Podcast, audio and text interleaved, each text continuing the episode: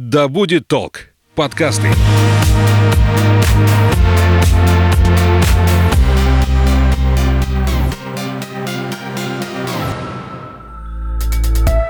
Привет, я Настя.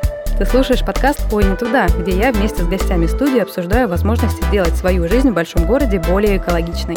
В этом эпизоде ты узнаешь историю проекта Reschools, который запустили школьники из Санкт-Петербурга. Автор проекта Даша Хамаза и координатор Марк Белов расскажут о том, как современные школьники относятся к сортировке мусора, сложно ли договориться с заводом по переработке пластика и как экологичный проект набирает обороты. Наливай чай или кофе в свой многоразовый стакан и вслушивайся. Мы начинаем. Даша и Марк, привет! Привет! Здрасте. Для начала попрошу вас немного рассказать о себе, чтобы наш слушатель понял, с кем я разговариваю и привык к вашим голосам. Я могу начать. Меня зовут Даша, я из города Санкт-Петербург, и а, я один из членов проекта Рескулс школы за переработку. Меня зовут Марк, я тоже из Санкт-Петербурга. Это большая редкость, что мы сейчас Даша в одном городе. И я тоже участник проекта. Мы вместе с Дашей его начинали. А, я закончил в этом году 11 класс, и мы сегодня, наверное, будем про него рассказывать. Ой, не туда. Вы уже выпустились из школы оба, если я правильно понимаю. В этом году. Когда появился ваш проект Reschools? Как это произошло? Это было в девятнадцатом году, то есть я вот помню, была в десятом классе, я закончила 12 классов, там училась по другой системе, но а, то есть три года назад, э, по моим подсчетам, Марк может добавить, если что-то как-то, да, в середине года, когда, собственно говоря, мы а, появилась эта идея. После Нового года, по-моему, сразу. Да, да, да, да. В середине учебного года. А, да, я был в девятом классе, Даша была в десятом, и Даша пришла в голову эта прекрасная идея, она стала ходить по всем классам, собирать, собирать команду, и вот так это все началось. Даша, насколько я знаю, ты сортировала мусор еще до того, как появился вообще ваш проект. Да, да, да. Ну, дома я вообще начала интересоваться э, темой экологии и сортировки отходов задолго до проекта, наверное, за год, э, волонтерила на разных фестивалях и мероприятиях, и в целом просто начала э, сама интересоваться, где в городе можно сдавать э, пластик на переработку, и приучила, ну, приучила такое слово, наверное, странное, но научила моих родителей это делать, и да. Марк, а ты как-то вообще интересовался этой темой или тебя все-таки больше вдохновила Даша и вот вообще ваша команда? Не, ну Даша вообще очень вдохновляющий человек. Э, конечно, ее роль трудно оспорить. А я, честно говоря, у меня был такой очень э, общий уровень знаний, то есть я знал о том, что существует глобальное потепление из учебников по английскому, я знал о том, что существуют какие-то проблемы, связанные с пластиком, просто потому что об этом иногда говорили в новостях, но именно того, чтобы заниматься этим, заниматься дома, вот до того момента, как мы встретились, познакомились с Дашей, начали заниматься этим в школе, я этим не занимался. Ну и тут, да, конечно, получается, именно работа Даши по такому просвещению повлияла и на то, как я участвовал в школе, и, конечно, на мою личную жизнь в дома тоже, конечно, изменился мой быт в связи с происходящим. Ой, не туда. Как отнеслись к вашей инициативе в школе? Вообще, как восприняли, восприняла администрация школы вашу инициативу?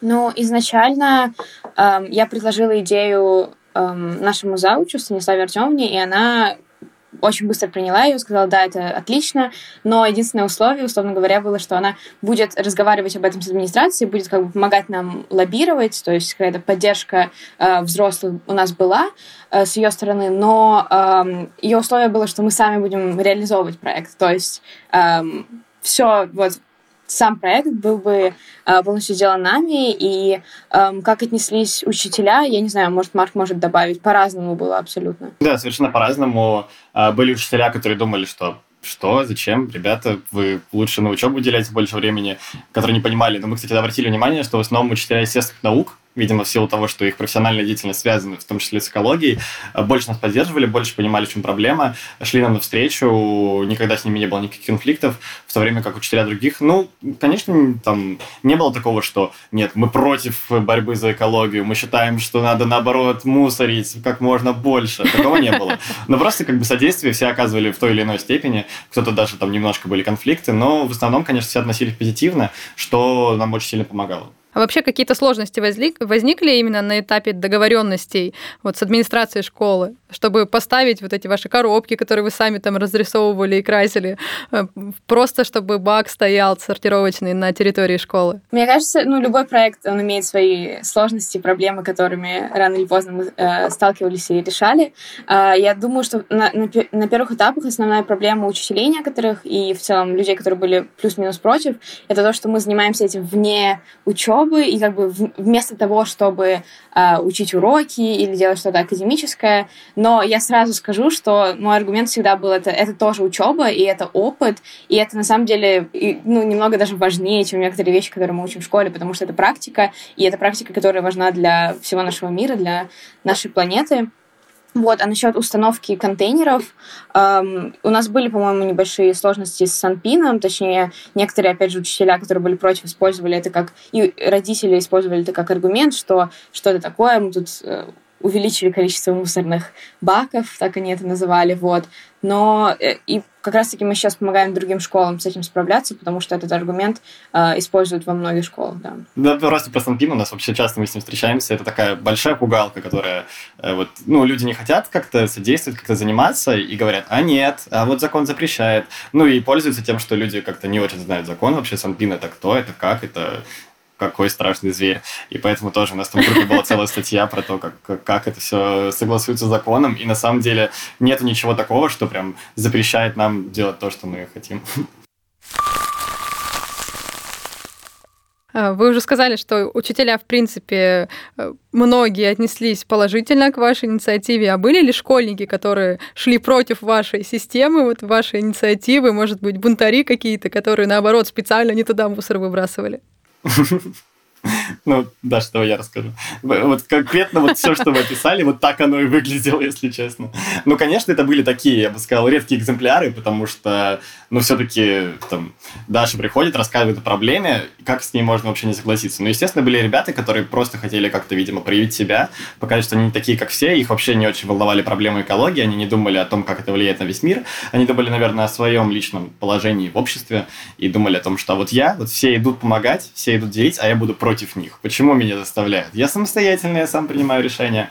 Были такие школьники, конечно, у них были буквально единицы, и как бы эти проблемы решались тем, что ну, там они выкинут что-то не то в э, бак для пластика, но мы это дополнительно отсортируем, это лишняя секунда. Они там, э, там, не знаю, будут про нас гадости говорить, а мы такие, а, спасибо за рекламу, тоже рекламу, ну как-то так, короче. Ну, в общем, были, да, конечно, такие ученики, но это нам серьезно не мешало.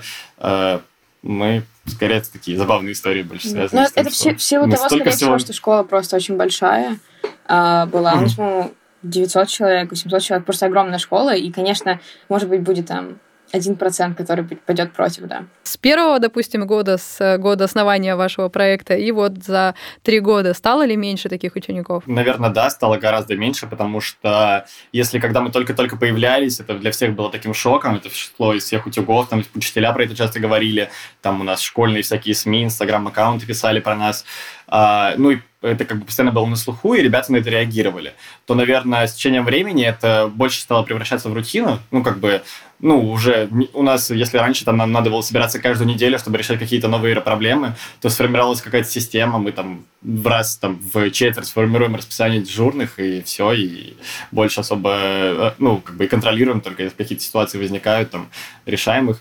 Так что, наверное, из-за, из-за этого, из-за того, что это не на слуху, там, такие моменты тоже потерялись. И поэтому, да, сейчас там, ну, я вообще не знаю таких ребят, которые открыто заявляют, а я против, а я вот э, не хочу. С чем вы в первую очередь связываете то, что таких людей становится, таких школьников, более осознанных становится больше, тех, кто против этой системы, становится меньше? С тем, что вы стали больше об этом говорить вообще своим проектом? Больше просвещать? Мне кажется, да, образование это вообще первое основное, что меняет мнение людей и э, делает что-то новое и непонятное. Ну, это адекватная реакция, это бояться чего-то нового и чего-то нестабильного, но когда это становится привычкой, как это стало у нас в школе, то сейчас, наверное, новые ребята, которые приходят в школу, э, им там ребята, которые уже учатся, представляют, ну вот, это у нас здесь сортируют мусор, и все. И это, ну, понятно, это правило, условно говоря, как эм, эм, любое что-то новое, вот. А раньше это, конечно, было что, чем-то непонятным, как будто на тебя, вот как Марк уже сказал, как будто на тебя это давит и требует что-то делать. Но мне кажется, в целом, эм, да, больше, в целом в мире стали больше говорить об экологии. И мне кажется, это тоже влияет на мнение ребят. Даже Грета Тунберг, то есть это был просто такой... Все об этом говорили. А что лично тебя вдохновило, когда ты решила все-таки собрать свою инициативную команду? Кто тебя больше всего вдохновил? Чья инициатива, может быть, чей-то пример? Um, я не знаю, мне кажется, вот акции uh, «Пятница за будущее», «Fridays for Future», um, они как раз-таки... Я ходила на них, и я видела, сколько людей um, выходят на улицы, им это интересно, и э, им это важно. И я думаю, что вот именно это сподвигло меня на какое-то движение, потому что, э, конечно, думать об экологии, поддерживать все, что происходит, это одно, но делать это самому и собирать команду, это, мне кажется, совершенно другой уровень, он требует больше всего, больше ответственности, больше усилий. А, вот. Ну и эм, я была в Европе несколько раз и видела там те же сортировочные контейнеры и те же протесты в больших количествах, когда школьники выходят на улицы. Вот, это меня очень, конечно, вдохновляло. Сколько было тогда человек в команде вот в 2019 году, и сколько сейчас человек в вашей команде уже? Mm. Ну, когда, когда мы прямо только-только начинали, это была только наша школа, если про это говорить. А, в тот момент после Дашиного а, мобилизации а, в нашей общей беседе, в которой все участники, которые хотя бы, которым просто интересно следить или которые активно участвовали, там были все подряд, было человек 40, наверное, из всей школы. Ну, там были в основном старшие классы, потому что они просто как-то сам, ну, самые эффективные, там у детей бывает даже соцсетей никаких нету. Сейчас мне даже, наверное, трудно ответить на этот вопрос. Даша, как ты думаешь, сколько уже человек в нашей команде? Ну, если считать команды других школ, это зависит в некоторых там 5 человек, в некоторых 10. Вот, и учитывая, что у нас около ну, у нас около 40 школ в проекте, но uh, все школы находятся на разных этапах. То есть некоторых еще даже нет команды, некоторых команда уже есть, и они даже все закончили и просто um, существуют и наслаждаются системой, которую они создали. Вот. Ну, то есть, наверное, в целом задействовано несколько сотен uh, учеников по всей России, но вот напрямую наша команда Reschools Uh, такая небольшая, у нас есть как бы основная команда, это четыре человека, которые, собственно говоря, делают основные решения. Мы встречаемся регулярно сейчас онлайн, потому что мы все удивительно в разных странах и э, планируем расширять именно основную команду, потому что э, онлайн-формат делает все немного более сложным. Да. В каких городах, может быть, в каких странах даже есть те, кто присоединился к вам? А, Санкт-Петербург и Москва — это основные команды, основные школы, потому что там, наверное, больше ресурсов и так далее, и просто мы как-то работали больше а, на, наш, на наш город.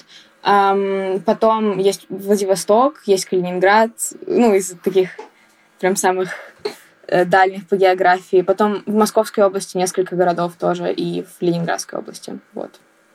Я прям точно уже не, вспомню, какие именно, но э, международно к нам присоединялась э, присоединялся один, один университет из Франции, э, потом э, ребята были из школы из Бразилии, и из Мексики, и из Японии нам тоже писали. Вот. Вы с ними сейчас поддерживаете связь вот с ребятами из других стран? Они как-то консультируются с вами, как это все настроить? Ну, вот в момент, когда они присоединялись, мы прислали им план действий, который мы написали, и в целом просто списываемся с ними периодически, узнаем, как у них прогресс и так далее. Uh, вот. Но наша, наша помощь, она ограничивается все-таки в рамках того, что мы в основном консультируем ребят из-за рубежа, потому что приехать, как вот мы могли бы, например, в школу Санкт-Петербурга, мы не можем в силу обстоятельств, понятно. Вот. Но в целом поддерживаем, да, их информационно и просто говорим, ребята, мы с вами. И вот это чувство, что у нас есть э, союзники в разных странах мира, делает нас такими... Ну, это просто очень хорошее чувство, что ты не один, и что все примерно одинаковые, всех интересуют и волнуют одни и те же проблемы. Ой, не туда. Для тех, кто перематывает начальные заставки подкастов, я напомню, что сегодня я разговариваю с организаторами проекта Reschools, и на связи со мной Даша Хамаза и Марк Белов. Они находятся в Питере, я сижу в Омске в своей студии, как и обычно, и мы разговариваем через Zoom. Ты сказала, что у вас есть некоторый список э, того, что можно сделать. Можете хотя бы частично назвать, что это за список? Кого-нибудь, может быть, ваша э, идея тоже вдохновит тех, кто послушает этот подкаст. Ну, хорошо. Ну, там, там в плане такой план, он такой подробный. Там расписан каждый пункт, он расписан э, в подпунктах, он расписан с примерами, с картинками смешными. А что нужно делать для того, чтобы ваша просто школа стала ре-школа, ре-schools? Первый пункт – это, конечно, собрать команду, потому что один в поле не воин. Э, нужно, ну, нужно сначала обратиться к своим друзьям, обратиться к э, ребятам других классов, рассказать им о проблеме, потому что, ну, если ты к нам обращаешься, ты, наверное, не знаешь. Ну, а если знаешь не так подробно, изучить дополнительно какую-то информацию, у нас там есть такой список источников всяких интересных рассказать ребятам о проблеме, собрать команду, найти ребят, которые этим интересуются. Затем, конечно, пойти искать э, компанию, которая будет вывозить э, сырье из твоей школы, потому что, ну, это все-таки не на своих плечах особо не сделаешь, в силу обстоятельств, как мы сегодня часто говорим а, ну, на этой встрече. Найти компанию, параллельно договариваться с администрацией школы а, и организовывать систему для того, чтобы потом это все чтобы сырье собиралось внутри, организовывать дежурство для того, чтобы все перемещалось в большой контейнер, и организовывать систему, чтобы из большого контейнера это перемещалось на переработку. Если что-то забыл, Даш? Uh, да, я, я только хочу добавить, что эти пункты кажутся достаточно простыми и очевидными, что, ну да, наверное, чтобы собрать команду, нужно вот и строить сортировку отходов, нужно делать это, это и это, но uh, многим просто нужен этот список, чтобы он был, чтобы он как чек-лист такой, по которому ты проходишься. И еще мы включаем туда примеры uh, нашей школы и других школ, чтобы просто ребята могли видеть, что ага, то есть это действительно происходит вот так, и вот с такими сложностями, например, мы можем столкнуться, потому что, мне кажется, когда ты видишь, что, окей, вот, наверное, Э, мы не одни такие с такими проблемами, и мы сможем с ними справиться, это тебя как бы мотивирует и э, дает тебе уверенность в том, что все возможно реализовать. На некоторых этапах мы помогаем ребятам. Например, если у них не получается договориться с администрацией школы, им там приводят какие-то аргументы, то мы можем подробнее изучить вопрос, с кем-то проконсультироваться. Опять же, вот эта ситуация с законами, которая как бы вроде как ограничивает нашу деятельность, вот мы разобрались, как бы помогли ответить ребятам, ну, как бы разобрались, на что именно ссылаются э, администрация в школе, почему она это делает, почему это не релевантные аргументы. Если у них есть проблемы с тем, чтобы найти компанию или с тем, чтобы там собрать себе команду, мы тоже можем помочь им с этим, там, дать необходимые материалы для того, чтобы они э, смогли как-то агитировать ребят вокруг себя или провести такой, ну, так называемый research, изучение э, ситуации с переработкой в их регионе для того, чтобы помочь им найти компанию, которая вывозила бы сырье от них. Как, как вы вообще пришли к составлению вот именно вот этого списка э, того, как сделать свою школу более экологичной? Вы со временем к этому пришли или сразу вот, когда основали это движение в своей школе, сразу э, этот список и составили? Ну, план был создан по нашему опыту. То есть это просто э, все пункты, через которые проходили мы, в именно таком же порядке. И, конечно, он всегда модифицируется, и что-то добавляется в зависимости, опять же, у нас есть план по Санкт-Петербургу, план по Москве, план по России. То есть это немножко разные модифицированные планы. И там уже, соответственно, добавляется опыт других ребят. То есть в целом я бы ответила, что план — это просто как копирка такого нашего опыта. Когда вы обратились к заводу по сортировке мусора. Как они отнеслись к тому, что школьники решили вот у себя установить такой бак и вообще присоединиться к этой всей истории? Эм, я помню это просто как вчера, потому что я звонила нескольким компаниям, и до того момента, как они спрашивали, а сколько вам лет, мы разговаривали, э, разговаривали на равных и почти уже договаривались на какие-то условия, и потом они такие, 16, эм, извините, можно поговорить со взрослыми. И меня всегда это шокировало, потому что мы уже все, мы, мы закончили разговор, и вдруг я говорю свой возраст, и вдруг что-то меняется, что я, мне кажется, на самом деле, ну, не знаю, такая формальность, но с компанией, с которой мы договаривались, они тоже были в шоке, что я... Они думали, о, а мы думали, вы учитель. И в итоге мне нужно было позвать нашего зауча. И когда я позвала нашего зауча, это, э, ну, представители компании приехали к нам в школу, и зауч сама вышла, и они еще раз сказали, нет, нам нужно поговорить не с учеником, нам нужно поговорить с учителем, потому что, ну, она молодая, и они, видимо, подумали, что она тоже ученик. Вот. Просто забавная история, что, да, иногда нам не верили, что ученики и молодые ребята что-то могут делать. Вот, но в целом, да, это потом перестало быть барьером, как мы уже установили какие-то отношения с компанией. Вообще, сколько времени занял вот процесс от того, когда у тебя появилась идея, когда ты вот начала собирать команду и когда у вас, например, вывезли первый бак, собранный с бутылками? А, мне кажется, это был месяц, то есть за неделю, по-моему, мы собрали команду, и вот первая неделя у нас просто стоял маленький, а, маленький контейнер в школе, затем в течение двух недель мы связались со всеми компаниями, у нас уже была сформирована команда, то есть как бы некоторые пункты, они просто проходили параллельно в силу того, что мы хотели как можно быстрее э, реализовать, все были очень замотивированы. То есть на второй неделе у нас уже появился большой контейнер со школы, собственно, который предоставила одна из компаний, которой мы написали. И в течение месяца мы собирали э, пластиковые бутылки, потому что это был первый э, тип отходов, который мы отвезли на переработку. Вот, то есть на все про все, на самом деле, такой продуктивной работы команды это один месяц. Хватает одного месяца. А какие виды отходов сейчас собирают в вашей школе? У нас продолжают собираться пластиковые бутылки. У нас очень активно, даже, наверное, уже больше, чем пластика, собирается макулатура, потому что, ну, а что, что вообще производит школа в первую очередь, просто приходит в голову.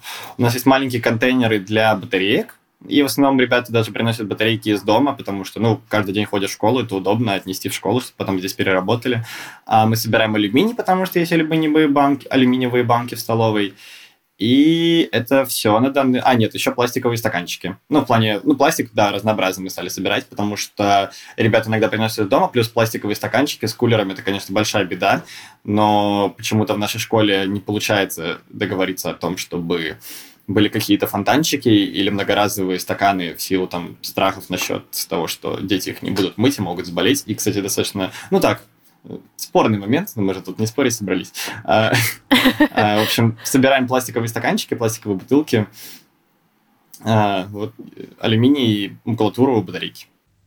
Наверное, все-таки всем школам советуете начинать именно с пластика или есть какие-то разные подходы к тому, что начинать собирать? Ну, вот бумагу, макулатуру собирают многие, просто не на постоянной основе, и мы, конечно, их убеждаем в том, что стоит это делать постоянно, потому что раз в год это, ну, это недостаточно столько бумаги производится. Э, то есть в целом мы делаем акцент на том, что чаще всего производится в школе и в самых больших количествах. То есть у нас это были пластиковые бутылки в силу того, что просто половина столовой — это напитки в пластиковых бутылках.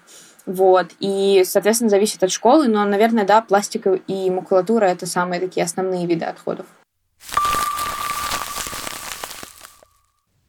А как вообще стать э, частью вашей команды? Что для этого нужно? Просто написать вам в группу, рассказать о своем каком-то, о своей инициативе, о том, что хочешь делать школу более экологичной или что-то еще? Да, вы очень точно все писали. ну, действительно, у нас миллион источников.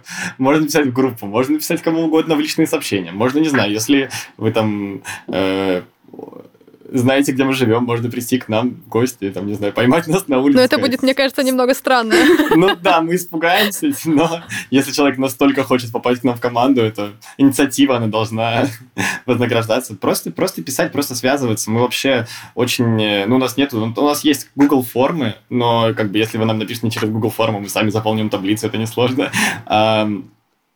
Там у нас есть, э, в общем, да, просто написать, мы вам ответим, скажем, что делать, пришлем планы, а, будем с вами содействовать, будем спрашивать, как у вас дела, будем решать ваши проблемы. Когда ваша школа станет экологичной, вы попадете к нам в команду, и, может быть, э, те люди, о которых говорит Даша, о том, что скоро вот кто-то нас сменит, может быть, это и будете вы, те, кто нас сейчас слушает, дорогие слушатели, шучу. Поэтому вот э, ждем вас ну, у нас в сообщениях личных или в гостях. Как вы продвигали свой проект? Э, потому что я находила у вас э, какие-то упоминания вообще абсолютно в разных источниках, на разных сайтах.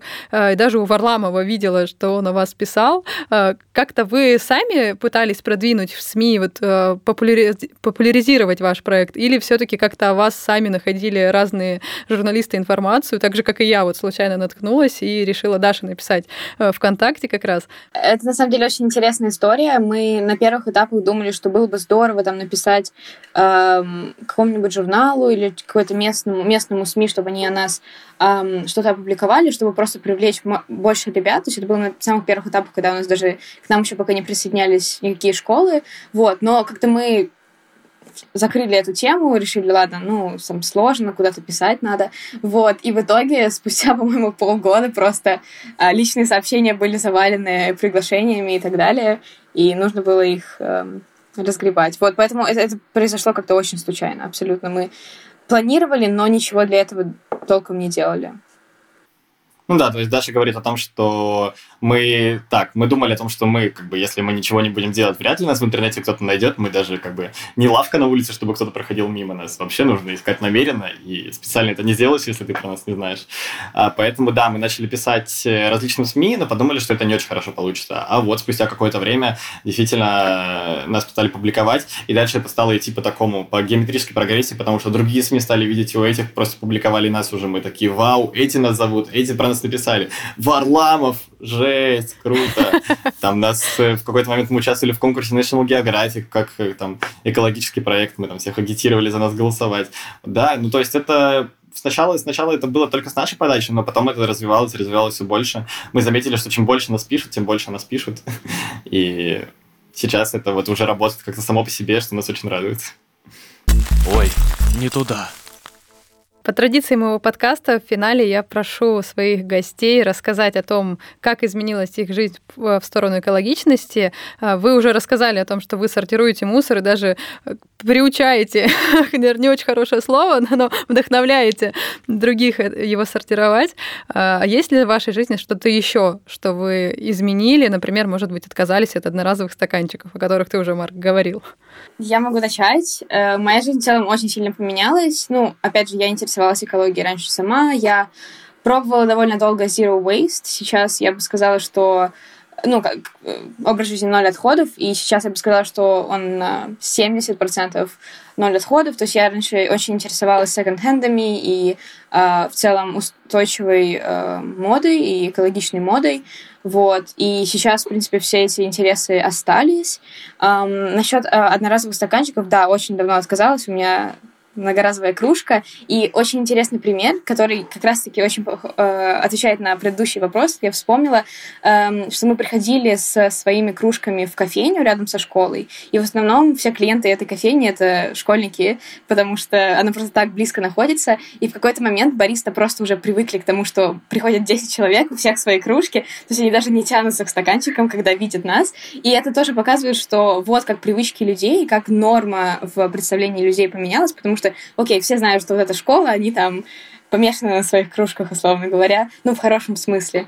Вот. Поэтому, да, какие-то привычки. И когда я а, начинала команду и была как бы мне нужно было вести и быть лидером команды, очень важно было показывать э, какой-то свой пример, и я всегда думала о своих э, действиях, то есть э, мне нужно было дважды подумать перед, чем, перед тем, как что-то куда-то выбросить или что-то надеть, чтобы ребята не как-то, не знаю, не подумали неправильно. Опять же, то есть это действительно отражало мои интересы и мои ценности, но в любом случае все равно нужно было делать что-то аккуратно, и это меня, э, меня привело такую привычку, простите за тавтологию, э, просто думать о, о моих действиях и думать, как они отражаются на экологии. Да, я прям, наверное, очень-очень хороший тезис у Даши тоже. Именно даже знания, которые мы получили в рамках работы над Schools, а, то, о чем я даже раньше не подозревал, о том, как, э, как э, ну, энергетика, как э, там, включенная лампочка, которая там горит непонятно зачем, как открытый кран, который течет непонятно зачем, как это все в итоге влияет на мир, как влияет на мир там ежедневные маленькие поездки на такси, как влияет на мир там частая покупка какой-то одежды. А, все это, конечно, оно просто ну, не дает тебе поступать э, так, как ты поступал раньше, если ты об этом знаешь. Я я после того, как мы начали заниматься Reschools, э, ну, как бы мое ближайшее окружение, там, при, не, не знаю насчет при мне, не при мне, но, в общем, не может там оставить кран открытым, потому что я постоянно им рассказываю о том, что, ребята, вы что, вы что не знаете, к чему это может привести? Там, одноразовые посуду тоже, конечно, там, ну, э, надо понимать, что это в некоторых ситуациях там это трудно избежать, потому что просто бывают ситуации, в которых это, ну, прям ну, не исключаемо. Но, тем не менее, всегда об этом думаем, а можно ли как-то по-другому, там, собраться там где-то на мероприятие, пойти в ресторан, там, как-то, ну, в кафешку договориться, чтобы в своих кружках налили. Я катаюсь на велосипеде постоянно, когда погода в нашем прекрасном солнечном Петербурге позволяет это делать, и это намного более удобно. Солнечный Петербург, да, это, кстати, сарказм. Хотя последняя неделя У нас было 37 градусов на днях. Вот. Э, конечно, жизнь меняется. В первую очередь это дают знания, поэтому мы считаем, что одной из ключевых задач даже нашего проекта является не только как бы, создание самой инфраструктуры в школах, а в первую очередь информирование просто людей. Потому что информация, знания об этом, они ну, уже сами как-то дают людям что-то производить. Может быть, у тебя там не получилось в школе сделать раздельный сбор, но ты знаешь о том, как это важно, ты сделаешь его дома, или ты сделаешь его потом у себя в ВУЗе, или ты просто хотя бы будешь держать это в голове, и у тебя там будет какая-нибудь футболка, и ты такой, блин, зачем мне ее выкидывать, я ее могу отдать. И вот, это уже, это уже движение вперед, это уже решение проблем, о которых мы говорим. Даша и Марк, спасибо вам большое, что сегодня нашли время, рассказали о своем замечательном проекте. Мне кажется, история именно вашей инициативы это доказывает, что все-таки от каждого из нас зависит чистота и здоровье нашей планеты. Спасибо большое тебе, что пригласила. Нам всегда очень приятно делиться нашей историей, и просто был очень приятный разговор. Спасибо. Да, очень приятно проведенное время, очень интересный опыт. Так что спасибо вам, э, спасибо тебе большое, что позвали, позвала. Блин, трудно а, Ну ладно, хорошо. Э, было очень круто. А я напомню, что героями сегодняшнего эпизода стали Даша Хамаза и Марк Белов, рассказавшие о проекте Reschools. Живите экологичнее, любите планету и сортируйте мусор. Услышимся в следующих эпизодах. Ой, не туда. thank you